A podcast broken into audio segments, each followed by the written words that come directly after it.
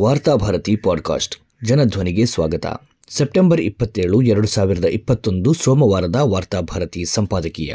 ತಾಲಿಬಾನಿಗಳನ್ನು ನಾಚಿಸಿದ ಅಸ್ಸಾಂ ಪೊಲೀಸರ ಕ್ರೌರ್ಯ. ವಿಶ್ವಸಂಸ್ಥೆಯ ಅಧಿವೇಶನದಲ್ಲಿ ಮಾತನಾಡುತ್ತಾ ಅಫ್ಘಾನಿಸ್ತಾನದ ಭಯೋತ್ಪಾದನೆಯ ಕುರಿತಂತೆ ಪ್ರಧಾನಿ ಮೋದಿಯವರು ಕಳವಳ ವ್ಯಕ್ತಪಡಿಸುತ್ತಿರುವಾಗಲೇ, ಇತ್ತ ನಮ್ಮದೇ ದೇಶದ ಅಸ್ಸಾಮಿನಲ್ಲಿ ನಡೆದ ಭೀಕರ ಕ್ರೌರ್ಯಕ್ಕೆ ವಿಶ್ವ ಬೆಚ್ಚಿಬಿದ್ದಿದೆ. ಸ್ವತಃ ತಾಲಿಬಾನ್ಗಳೇ ನಾಚುವಂತಹ ಹಿಂಸಾಚಾರ ಪೊಲೀಸರ ನೇತೃತ್ವದಲ್ಲೇ ನಡೆದಿದ್ದರು ಆ ಬಗ್ಗೆ ಈ ದೇಶದ ಗೃಹ ಸಚಿವರಾಗಲಿ, ಬಿಜೆಪಿಯ ನಾಯಕರಾಗಲಿ ಯಾವುದೇ ಪ್ರತಿಕ್ರಿಯೆಯನ್ನು ನೀಡಿಲ್ಲ. ಅಫ್ಘಾನಿಸ್ತಾನದಲ್ಲಿರುವುದು ಸರ್ವಾಧಿಕಾರಿ ಸರ್ಕಾರ. ಆದರೆ ಪ್ರಜಾಸತ್ತಾತ್ಮಕವಾದ ಸರ್ಕಾರ ಹೊಂದಿದ್ದು ಭಾರತದಲ್ಲಿ ಅಮಾಯಕ ಕೂಲಿ ಕಾರ್ಮಿಕರ ವಿರುದ್ಧ ಪೊಲೀಸರಿಂದ ಭೀಕರ ಭಯೋತ್ಪಾದನೆ ನಡೆಯುತ್ತದಾದರೆ ಈ ದೇಶದ ಪ್ರಧಾನಿಗೆ ಇನ್ನೊಂದು ದೇಶದ ಭಯೋತ್ಪಾದನೆಯ ಬಗ್ಗೆ ಮಾತನಾಡುವ ನೈತಿಕತೆ ಇದೆಯೇ ಎಂಬ ಚರ್ಚೆಯೊಂದನ್ನು ಹುಟ್ಟುಹಾಕಿದೆ. ಕಳೆದ ಶುಕ್ರವಾರ ಅಕ್ರಮ ನಿವಾಸಿಗಳನ್ನು ತೆರವುಗೊಳಿಸುವ ಹೆಸರಿನಲ್ಲಿ ಅಸ್ಸಾಮಿನ ಪೊಲೀಸರು ಅಲ್ಲಿನ ರೈತಾಪಿ ಜನರ ಮೇಲೆ ಕ್ರೌರ್ಯದ ಪರಮಾವಧಿಯನ್ನು ಮೆರೆದಿದ್ದರು. ಶಸ್ತ್ರಾಸ್ತ್ರಗಳ ಜೊತೆಗೆ ನುಗ್ಗಿದ ಪೊಲೀಸರು ಅಲ್ಲಿನ ನಿವಾಸಿಗಳ ಮೇಲೆ ಬರ್ಬರ ದೌರ್ಜನ್ಯಗಳನ್ನು ಎಸಗಿದರು. ತೆರವು ಕಾರ್ಯಾಚರಣೆಯನ್ನು ಪ್ರತಿಭಟಿಸಿದ ಓರ್ವ ಕೂಲಿ ಕಾರ್ಮಿಕನ ಮೇಲೆ ಪೊಲೀಸರು ಗುಂಡು ಹಾರಿಸಿದ್ದಷ್ಟೇ ಅಲ್ಲ, ಕೆಳಗುರುಳಿದ ಆತನಿಗೆ ಓರ್ವ ಸರಕಾರಿ ಛಾಯಾಚಿತ್ರ ಗ್ರಾಹಕ ತುಳಿಯುತ್ತಿರುವ ಭೀಕರ ದೃಶ್ಯವನ್ನು ಕಂಡು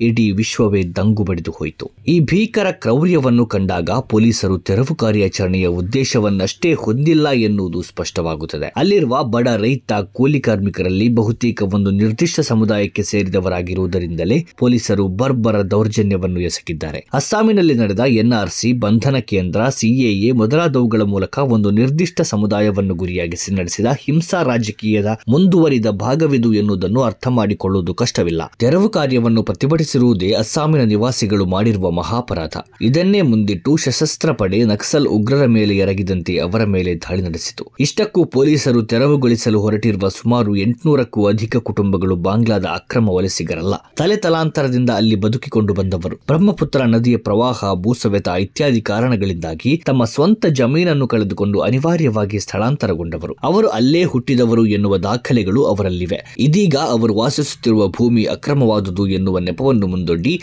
ಅಷ್ಟೂ ಕುಟುಂಬಗಳನ್ನು ಅಲ್ಲಿಂದ ಬಲವಂತವಾಗಿ ಎಬ್ಬಿಸಲು ಪೊಲೀಸರನ್ನು ಬಳಸುತ್ತಿದೆ. ಯಾವುದೇ ಪರ್ಯಾಯ ವ್ಯವಸ್ಥೆಯನ್ನು ಮಾಡದೆ ಏಕಾಏಕಿ ತೆರವುಗೊಳಿಸಿದರೆ ನಾವು ಎಲ್ಲಿಗೆ ಹೋಗಬೇಕು ಎನ್ನುವುದು ನಿವಾಸಿಗಳ ಪ್ರಶ್ನೆ. ಆ ಬಡ ರೈತಾಪಿ ಕುಟುಂಬಗಳನ್ನು ಅಸಹಾಯಕತೆಗೆ ತಳ್ಳಿ ಅವರನ್ನು ಪ್ರತಿಭಟನೆಗೆ ಪ್ರಚೋದಿಸಿ, ಬಳಿಕ ಪೊಲೀಸರು ದೌರ್ಜನ್ಯ ಎಸಗಿದ್ದಾರೆ. ಅಲ್ಲಿ ನಡೆದಿರುವುದು ಸರಕಾರಿ ಪ್ರಾಯೋಜಕತ್ವದ ಜನಾಂಗೀಯ ಹಿಂಸೆ. ಇತ್ತೀಚೆಗೆ ಅಫ್ಘಾನಿಸ್ತಾನವನ್ನು ಕೈವಶ ಮಾಡಿಕೊಳ್ಳುವಾಗ ತಾಲಿಬಾನ್ ಕೂಡ ಇಂತಹ ಕ್ರೌರ್ಯವನ್ನು ಮೆರೆದಿರಲಿಲ್ಲ. ಪೊಲೀಸರ ಹಿಂಸೆಗೆ ನಾಲ್ವರು ಮೃತಪಟ್ಟಿದ್ದಾರೆ ಮಾತ್ರವಲ್ಲ, ಹಲವರು ಗಾಯಗೊಂಡಿದ್ದಾರೆ. ತೆರವು ಕಾರ್ಯಾಚರಣೆ ಭಾಗಶಃ ಪೂರ್ತಿಯಾಗಿದೆ ಎಂದು ಪೊಲೀಸ್ ಇಲಾಖೆ ಹೇಳಿದೆ. ಅಮಾಯಕ ಕಾರ್ಮಿಕನ ಮೇಲೆ ಪೊಲೀಸರು ನಡೆಸಿದ ಗುಂಡಿನ ದಾಳಿ ಮತ್ತು ಆ ಬಳಿಕ ಛಾಯಾಗ್ರಾಹಕನೊಬ್ಬ ಮೃತದೇಹದ ಮೇಲೆ ಪ್ರದರ್ಶಿಸಿದ ಕ್ರೌರ್ಯಕ್ಕೆ ಪೊಲೀಸರು ತಮ್ಮದೇ ಆದ ಸಮರ್ಥನೆಗಳನ್ನು ನೀಡಿದ್ದಾರೆ. ಕಾರ್ಮಿಕ ದೊಣ್ಣೆಯ ಜೊತೆಗೆ ನಮ್ಮ ಮೇಲೆ ದಾಳಿ ನಡೆಸಲು ಬಂದಾಗ ಆತನಿಗೆ ಗುಂಡಿಕ್ಕಿದೆವು ಎಂದು ಪೊಲೀಸರು ಹೇಳುತ್ತಾರೆ. ನೂರಾರು ಸಶಸ್ತ್ರಧಾರಿ ಪೊಲೀಸರೆಡೆಗೆ ಓರ್ವ ದೊಣ್ಣೆ ಹಿಡಿದುಕೊಂಡು ಬಂದ ಎನ್ನುವ ಕಾರಣಕ್ಕಾಗಿ ಆತನಿಗೆ ಗುಂಡಿಕ್ಕಲು ಸಾಧ್ಯವೇ? ಆತನನ್ನು ತಡೆಯಲು ಬೇರೆ ಮಾರ್ಗಗಳಿರಲಿಲ್ಲವೆ? ಪೊಲೀಸರ ಕೈಯಲ್ಲಿ ಕೋವಿ ಇದೆ ಎಂದು ಗೊತ್ತಿದ್ದರೂ ದೊಣ್ಣೆ ಹಿಡಿದು ಆ ಪ್ರತಿಭಟನಾಕಾರನು ನುಗ್ಗುತ್ತಾನೆ ಎಂದಾದರೆ ಆತನ ಅಸಹಾಯಕತೆ, ಹತಾಶೆ, ನೋವು ಯಾವ ಪ್ರಮಾಣದಲ್ಲಿರಬಹುದು? ಆತನನ್ನು ಆ ಸ್ಥಿತಿಗೆ ನೂಕಿದವರು ಯಾರು? ಇದೇ ಸಂದರ್ಭದಲ್ಲಿ ಗುಂಡೇಟು ತಿಂದು ನೆಲದ ಮೇಲೆ ಬಿದ್ದ ಆ ಬಡ ಕಾರ್ಮಿಕನ ಎದೆಗೆ ತುಳಿಯಲು ಛಾಯಾಗ್ರಾಹಕನಿಗೆ ಅನುಮತಿ ನೀಡಿದವರು ಯಾರು? ಒಬ್ಬ ಛಾಯಾಗ್ರಾಹಕನೇ ಆ ಮಟ್ಟಿಗೆ ಕ್ರೌರ್ಯವನ್ನು ಮೆರೆಯಬಲ್ಲನಾದರೆ ಕೈಯಲ್ಲಿ ಕೋವಿ ಹಿಡಿದ ಪೊಲೀಸರು ಯಾವ ಮಟ್ಟಿಗೆ ಕ್ರೌರ್ಯವನ್ನು ಮೆರೆದಿರಬಹುದು? ಸತ್ತು ಬಿದ್ದ ವ್ಯಕ್ತಿಗೆ ತುಳಿಯಬೇಕಾದರೆ ಆ ಛಾಯಾಗ್ರಾಹಕನ ಎದೆಯೊಳಗೆ ಅದೆಷ್ಟು ದ್ವೇಷವಿರಬೇಕು? ಈ ದ್ವೇಷದ ಹಿಂದಿರುವುದು ಕೋಮುವಾದಿ ಮನಸ್ಥಿತಿ. ಅವಕಾಶ ಸಿಕ್ಕಿದರೆ ಅವನು ಮಾತ್ರವಲ್ಲ, ಪತ್ರಿಕಾ ಮನೆಯೊಳಗೆ ಕೂತು ಅಕ್ಷರಗಳಲ್ಲಿ ದ್ವೇಷಕಾರುವ ಇತರ ಸಭ್ಯ ಪತ್ರಕರ್ತರು ಇಂತಹದೇ ಕೃತ್ಯವನ್ನು ಎಸಗಬಲ್ಲರು ಎನ್ನುವುದನ್ನು ಇದು ಹೇಳುತ್ತದೆ. ಭಾರತದ ಪಾಲಿಗೆ ಇಂತಹ ಕ್ರೌರ್ಯಗಳು ಹೊಸತಲ್ಲ. ಇತ್ತೀಚಿನ ದಿನಗಳಲ್ಲಿ ಇಂತಹ ಘಟನೆಗಳು ಹೆಚ್ಚುತ್ತಿವೆ. ತನ್ನ ಭಾರತವನ್ನು ದ್ವೇಷಪೀಡಿತ ಉಗ್ರರ ಕೈಗೆ ಹಂತ ಹಂತವಾಗಿ ಒಪ್ಪಿಸುತ್ತಾ ವಿದೇಶದ ನೆಲದಲ್ಲಿ ನಿಂತು ಉಳಿದ ರಾಷ್ಟ್ರಗಳಿಗೆ ಭಯೋತ್ಪಾದನೆಯ ಕುರಿತಂತೆ ಬೋಧನೆ ಮಾಡಿದರೆ ಅದನ್ನು ಅವರು ಗಂಭೀರವಾಗಿ ತೆಗೆದುಕೊಳ್ಳುವುದು ಕಷ್ಟ. ವೈವಿಧ್ಯತೆಯೇ ಭಾರತದ ಪ್ರಜಾಪ್ರಭುತ್ವದ ಗುರುತು ಎಂದು ಮೋದಿ ಅವರು ವಿಶ್ವಸಂಸ್ಥೆ ಮಹಾಧಿವೇಶನದಲ್ಲಿ ಭಾಷಣ ಮಾಡಿದ್ದಾರೆ.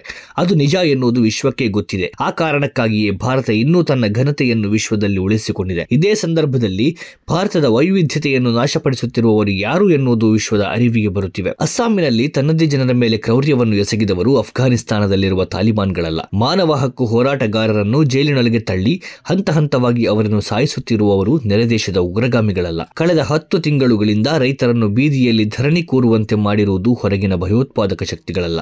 ಹಾಗೆಯೇ ಹಾಗೆಯೇ ಭಾರತದ ವೈವಿಧ್ಯವಾಗಿರುವ ಬಹುಸಂಸ್ಕೃತಿಯನ್ನು ಹಂತ ಹಂತವಾಗಿ ನಾಶ ಮಾಡಿ ಏಕ ಸಂಸ್ಕೃತಿಯನ್ನು ಸ್ಥಾಪಿಸಲು ಹೊರಟಿರುವುದು ವಿದೇಶಿ ಶಕ್ತಿಗಳಲ್ಲ.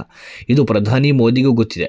ತನ್ನ ಪಾದಬುಡದಲ್ಲಿ ಸ್ವದೇಶಿ ಉಗ್ರರಿಗೆ ಆಶ್ರಯವನ್ನು ನೀಡುತ್ತಾ ದೇಶದ ಪ್ರಜೆಗಳ ಮೇಲೆ ಭಯವನ್ನು, ಆತಂಕವನ್ನು ಬಿತ್ತಲು ಪ್ರಜಾಸತ್ತಾತ್ಮಕ ವ್ಯವಸ್ಥೆಯನ್ನೇ ಬಳಸುತ್ತಾ ನೆರೆ ರಾಷ್ಟ್ರಗಳಿಗೆ ಭಯೋತ್ಪಾದನೆಯ ಉಗ್ರವಾದವನ್ನು ಎದುರಿಸಲು ಕರೆ ನೀಡಿದರೆ ಆ ಕರೆಯನ್ನು ವಿಶ್ವ ಗಂಭೀರವಾಗಿ ಸ್ವೀಕರಿಸಲಾರದು. ಆದ್ದರಿಂದ ಮೊದಲು ವೈವಿಧ್ಯ ಭಾರತದ ಬಗ್ಗೆ, ಭಾರತದಲ್ಲಿ ತನ್ನದೇ ಸಹೋದ್ಯೋಗಿಗಳಿಗೆ ಸಂಘ ಪರಿವಾರ ಸಂಘಟನೆಗಳಿಗೆ, ಪೊಲೀಸ್ ಇಲಾಖೆಯೊಳಗಿರುವ ಜನಾಂಗೀಯ ದ್ವೇಷಿಗಳಿಗೆ ಪ್ರಧಾನಿ ಮೋದಿಯವರು ಬೋಧನೆ ಮಾಡುವ ತುರ್ತು ಅಗತ್ಯವಿದೆ.